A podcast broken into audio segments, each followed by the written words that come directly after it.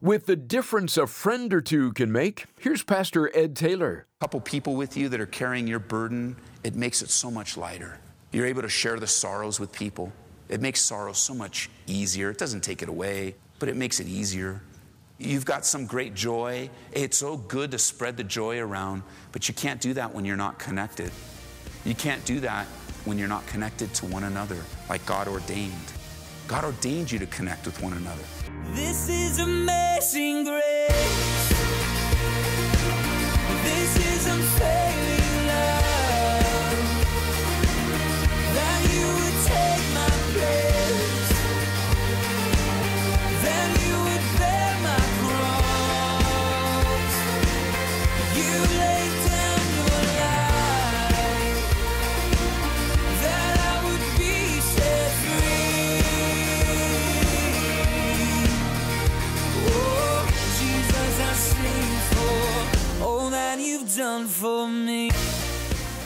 than ever, we need friends. And where to find them or how to make them is our focus today on Abounding Grace with Pastor Ed Taylor.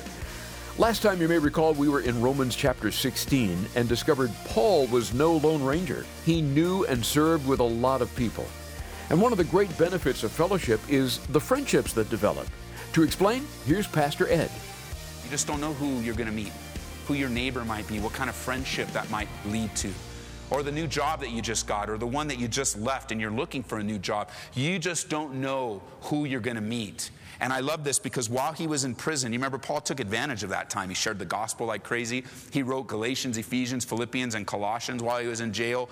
And he met people. And some of the people that he met while he was in jail was Andronicus and Junia. Make sure you say hi to them. And notice they were of note among the apostles. The apostles knew them too. We don't know a lot about them, but they were countrymen, they were fellow prisoners, and they were notable. You just don't know who you're going to meet. Verse 8 Greet Amplias, my beloved in the Lord.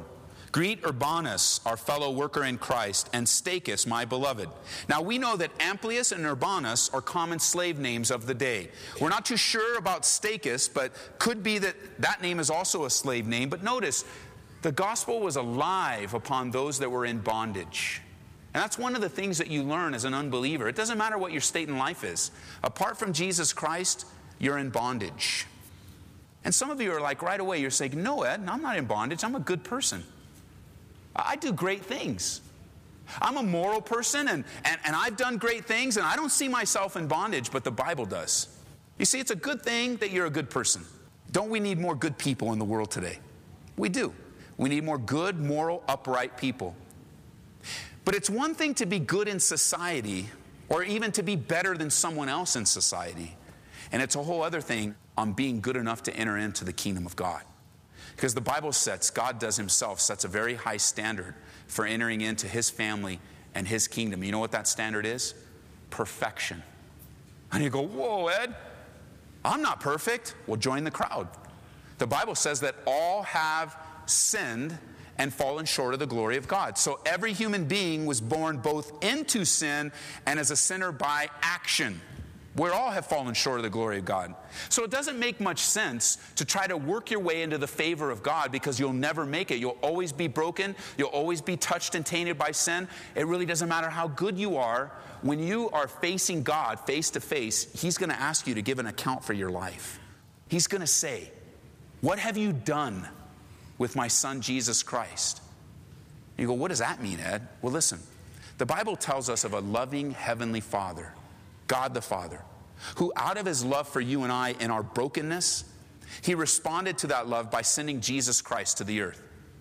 Jesus lived a sinless life. He died a sinless death. You know the story. They hung him on a Roman cross, the worst way to die, crucifixion was. And there he is hanging there, innocent. He died for no human crime, no spiritual crime. He was innocent, completely pure. And in his purity, he died as a substitute for you and I. They took him off the cross, they buried him and sealed the tomb, and they thought, hey, no problem, we got another guy, we took care of him. But you know, three days later, Jesus Christ, he rose from the dead. And it's in his life, amen. You can clap on that, that's good. Jesus rose from the dead. I mean, if you think it through, if you think it through, the very life believer that you're living right now is the resurrection life of Jesus Christ in you, through you. But if you're living today apart from Jesus Christ, I mean, look at your life like a bank account, would you? And just let's say you're, you have a spiritual bank account, and your whole life you've done good deed after good deed after good deed. You've helped people across the street, you've helped people with their rent, you've done delivered food, you've done good things to people at work, and you just keep putting account, right? You keep putting that account, putting that account, and you're kind of thinking that of all the good things I've done before God, my account should be pretty high. But let me tell you, the good deeds here on earth, apart from Jesus Christ, is like adding a penny, adding a penny, adding a penny. It'll never fill up. It's not that it's nothing, it is very valuable to do good things. But see, the right motivation of doing good and being moral is a life and a relationship with Jesus Christ. You see, here's how it works in that same spiritual bank account.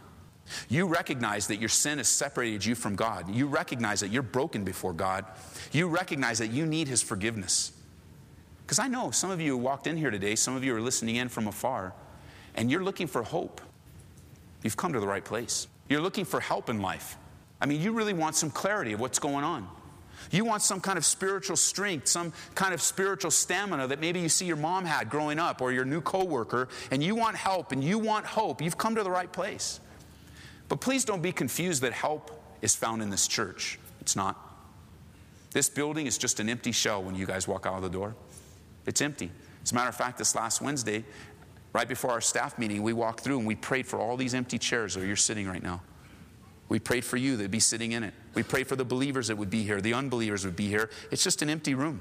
It's cold, it's dark, it's lifeless without the church. It's just a room, just a building. So your hope is not in a church.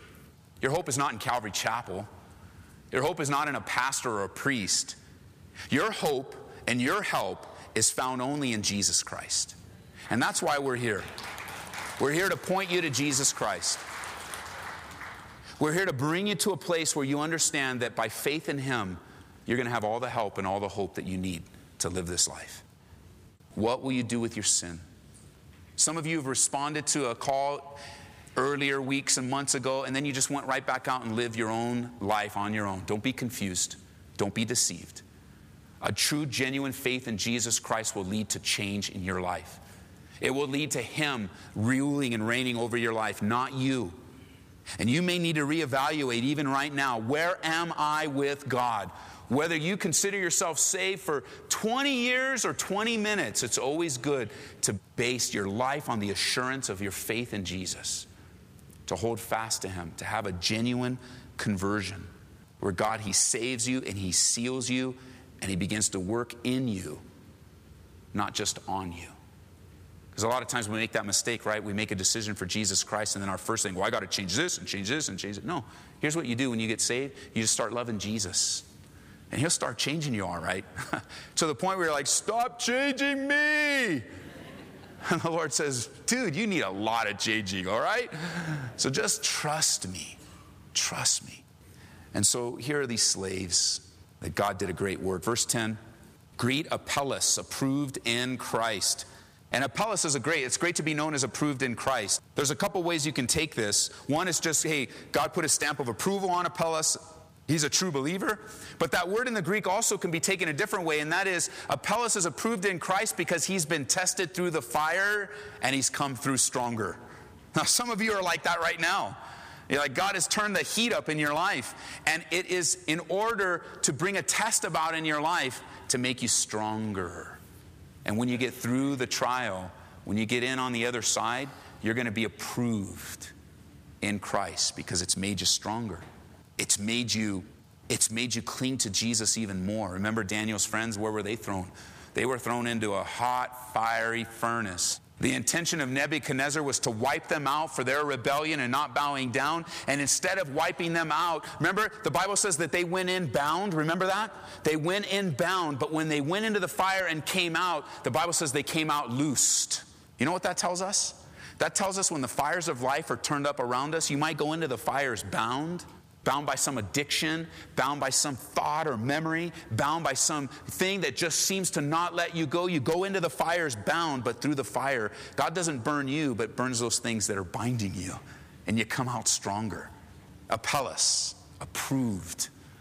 He's approved in Christ. Verse 10 Greet those who are the household of Aristobulus. Many believe that he was related to Herod Agrippa.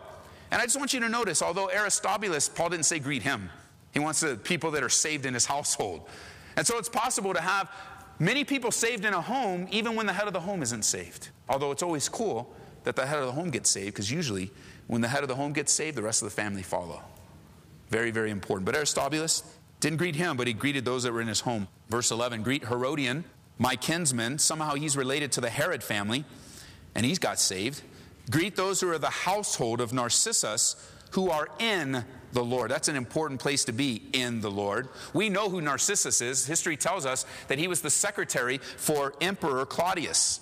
And so here the gospel goes into palaces it goes into prisons it goes the gospel is unleashed throughout the world and people that believe on jesus christ no matter what their state in life is they get saved that's why it's important for us not to be ashamed of the gospel of Jesus Christ, for in it is the power of God unto salvation for all who believe, for the Jew first and also for the Greek. You just never know who God's going to use you to minister to. And so we know them. Verse 12 Greet Tryphena and Tryphosa. Some of you ladies are pregnant, and you're looking for a name for your kids. Have you ever considered chapter 16? These are actually cool names. Tryphena means delicate, and Tryphosa means dainty. Come here, Tryphosa. A lot of great names in the Bible, you know. But they're greeted. They've labored in the Lord. You know, you can do a lot of laboring, but not be in the Lord. You know, churches can get real busy doing a lot of stuff, but not in the Lord. Do you know Christians can run to and fro, doing, doing, doing, doing, and never be in the Lord? Make sure that you're serving in the Lord, okay? Make sure you get your direction from the Lord. Make sure you're being led by the Spirit of God. Make sure when your labor is mentioned, it's mentioned in the Lord. You don't want to burn yourself out doing things God doesn't want you to do. You don't want to burn yourself out trying to create some kind of favor with God. You want to be in the Lord, right? We've looked at that many times, abiding in Him, and then your labor will be in Him and from Him and to Him. And so he says in verse 13, greet Rufus chosen in the Lord, and his mother and mine. I like that. Rufus's mom was not Paul's mom, but was like a mom to Paul, just like some of you moms are. Your friends' kids or your neighbors, where you've just become a mother figure to them or a grandmotherly type figure to them, keep it up. Paul remembered it. When he started to think through, hey, remember Rufus and his mom, who was also like my mom. So cool, so valuable. Now, anybody know who Rufus's dad was? Little quiz here. Anybody? Simon, that's right. Some of you know and some of you don't know. Flip over to Mark chapter 15. Rufus, we know where he's come from because we see a mention of his dad and him in Mark's gospel. So turn to the left. I know we didn't turn a lot today because it's kind of a narrative, but next week we'll turn 30 times just to make up for it, all right? Look at Mark chapter 15, just a couple verses, verse 21. And it's so cool. Paul knew so many people. He knew so many and he greeted them. So we know who Rufus is. Notice verse 21. Now they compelled a certain man, Simon a Cyrenian, the father of Alexander and Rufus, as he was coming out of the country and passing by to bear his cross. So he's mentioned there. You know his dad was Alexander, he's a Cyrenian. And Mark mentions this because people would know who he is. And Paul mentions it because he was prominent in the church in Rome. And it's neat. You just don't know how God's going to use things in your life and where you're going to end up. Remember, for many years before Saul of Tarsus was saved, he hated Jesus with a passion. Paul, Saul of Tarsus, he hated the church. He was on a one man mission to destroy the church. That's where he was headed in Acts chapter 9 to go destroy the church in Damascus. But God got a hold of him, grabbed. You know, when God gets a hold of you, it's no looking back. And then this woman, Rufus's mom, just played a big part we don't know what happened with Alexander, but Rufus and his mom played a big part in the spiritual development and love for Paul. Back in Romans now, as we wind down, verse 14 chapter 16 of Romans, greet Asyncritus, Phlegon, Hermas, Patrobas, Hermes, and the brethren who are with them. So many, many more are mentioned by name. Greet Philologus and Julia, Nereus and his sister, Olympas, and all the saints who are with them. And so he's just like getting it out. And then he says in verse 16, Greet one another with a holy kiss. Right? The churches of Christ greet you. We don't do that much around here now, do we? We're not going around giving holy kisses anymore because it's cultural. It's a cultural thing. Today, here, you know, we'll give a real good, holy handshake, right? Yeah or a good holy hug. but not necessarily. It's just not cultural for us. But God hooked me up when He sent me to Egypt. Let me just say, when the brothers love you, man, they give you a holy kiss. And they do this. And they really like you, they give you two more. And they're genuine. I mean, it's, there's nothing bad about it. You know, even thinking about it in our own culture, right? We have to really guard ourselves to thinking it's something other than just very nice. Because our culture has messed up that whole holy kiss thing. And there's even a possibility when you think a holy kiss, you might even let some sexual weirdness, and that's not this at all. It's a genuine holy kiss. However, in our culture, there's not a lot of that going on. We're going to handshake, we're going to give a holy hug, and, and then, you know, we're going to be in such a place where we're in the spirit when we do that, right? It's a holy kiss, a holy hug, a holy handshake, not an unholy one, okay? It's not an unholy one. And, and sometimes, you know, you ladies, you know, especially got to be careful with the opposite sex. You ladies, you know, maybe the Lord ministers to you, and, and after the service, you want to come and you want to give Ed a great big hug. And I'm open to that. I'm cool with that. But one thing you'll notice is I'll immediately try to do it from the side, to be careful. It's nothing personal, it's not intended to offend you or hurt you. But I recognize that even in that kind of show of affection with the opposite sex, with someone other than my wife or my daughter, got to be careful. Got to be very careful. I don't have a problem with that. I don't have a problem with a handshake. I mean, I know when I walked into church, I had a big problem with it way back when. I mean, I sat way back in the end. I go, don't anybody say anything to me. I don't want to shake your hand. I don't want to hug you. I'd come late and I'd leave early just for that reason. But I'm so glad that the Lord taught me that it's good to express emotion with one another in a godly, careful way where it is a holy kiss under the Lord. It is a holy hug under the Lord, and it's a holy, hearty handshake under the Lord. And so please, you know, don't be offended. Maybe some of the leaders might do that with you as well. You know, opposite sex, male or female, don't be offended, but be careful and spiritual, okay? Just keep that in mind. Too many pastors fall into gross immoral sin. Have you noticed that? And we're determined here to stay so close to Jesus that that doesn't happen. That's our heart. I pray that every day that we stay pure and holy unto the Lord, both us as leaders and also you, because you could be the next leaders here. You could be the next leaders. And if we're not careful, the enemy can do weird stuff. So, holy kiss. Look at verse 21. Timothy, my fellow worker, and Lucius, Jason, Sosipater, my kinsmen, greet you. So now he's mentioning names of the people that are with him. And, and it's kind of cool because Timothy, remember, was with him for eight years. Timothy was, now he mentions Rufus' mom like a mom, what a great close relationship. Remember, Timothy was called what? Like his son in the faith. So the kind of relationships that we have here, Paul tells Titus, hey, you treat the older women like mothers, the younger women like sisters, the older men like fathers, the younger men like brothers in the family of God. Because it is a family. And Timothy was very important to Paul, like a son in the faith. Lucius, Jason, Sosipater. Jason might be the one mentioned in Acts 17, but we don't know. Then he says in verse 22, I, Tertius, who wrote this epistle, greet you in the Lord. And you go, wait a minute, Ed, didn't you say Paul wrote this epistle? Because that's how we started, remember? Paul the Apostle, that's how the book opens. And didn't you say Paul wrote it? And now it says, I, Tertius, wrote it? Well, this is how Paul wrote it. He dictated it, and Tertius wrote it down. Because many believe Paul had problems with his eyes. I agree. As a matter of fact, when Galatians was written, in Galatians chapter 6, verse 11, Paul says, See with what large letters I've written to you with my own hand. So his eyes were going out then. So now he has someone to come alongside of him, and he's dictating this letter, being inspired by the Holy Spirit, and Tertius is writing it down for him. And then he says in verse 23 Gaius, my host, and the host of the whole church greets you. Some of you might remember Gaius. His name is mentioned in 1 Corinthians. Remember, they were arguing about who's baptizing and all that stuff about baptism. And then Paul says, Hey, I'm glad I didn't baptize anybody, but Gaius was one of the guys he baptized. So there's some kind of relationship there, just a neat friendship in the Lord, and Gaius is with him. So that's kind of cool. Then Erastus was the treasurer, he says. And then Quartus was a brother. And the grace of our Lord Jesus Christ be with you all. Amen. You know, Paul ends this letter like four times. He's just like the good pastor that he is. Amen. Got one more thing.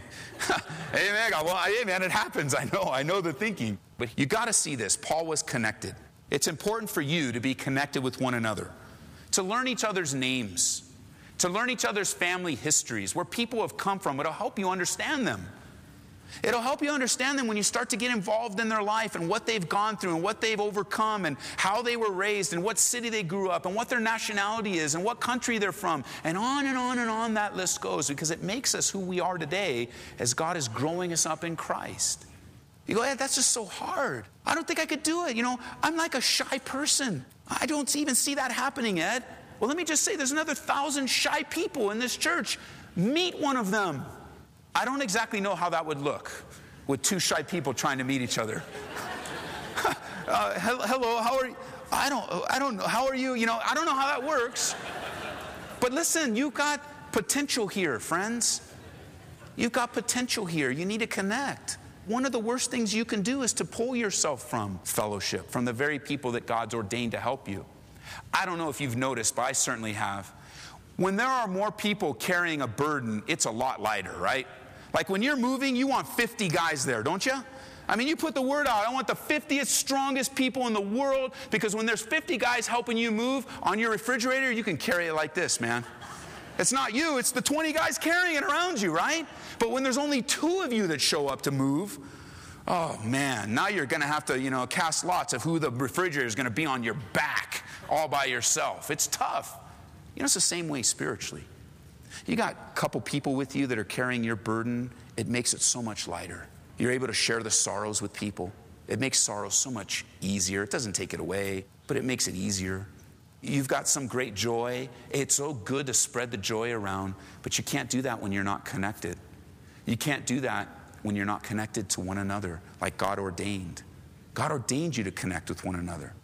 He's brought you to this church for a reason. He's put you in a specific family for a purpose. You're important here. You're important. It's not just for what you can get, but what you can give to one another. Do you know people that study relationships?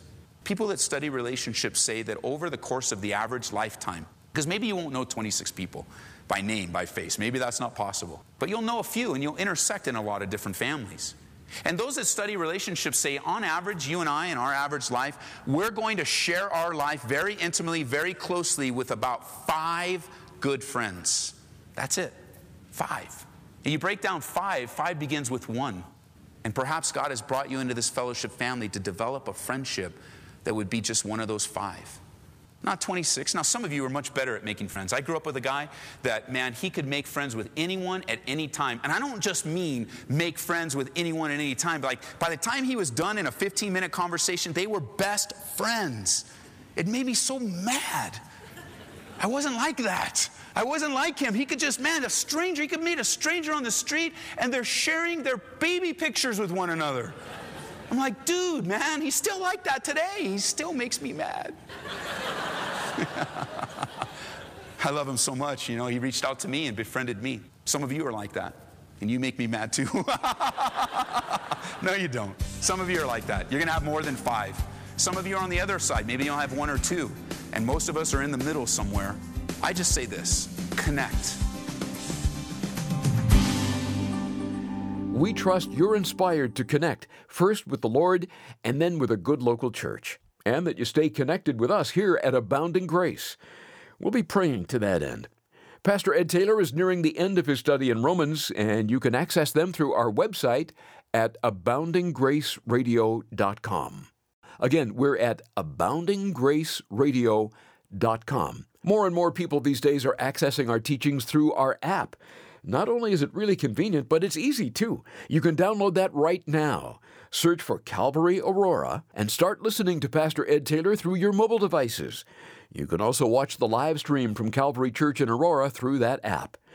These are difficult, challenging times we're living in, and we'd like to offer you a book that can be a real encouragement.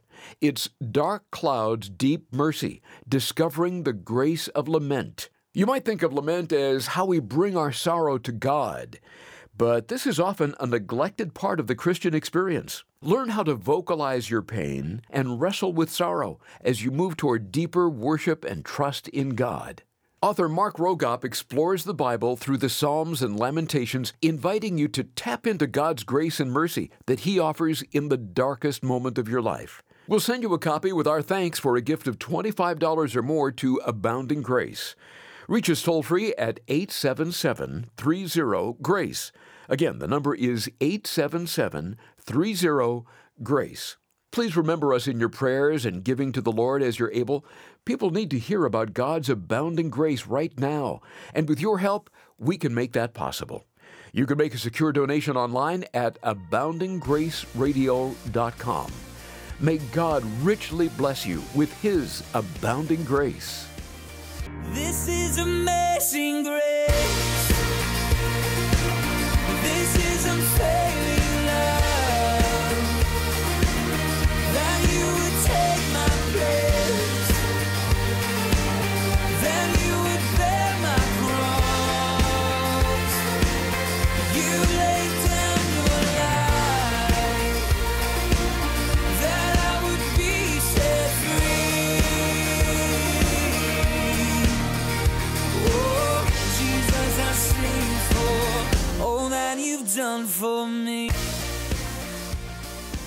Abounding Grace is brought to you by Calvary Church in Aurora, Colorado.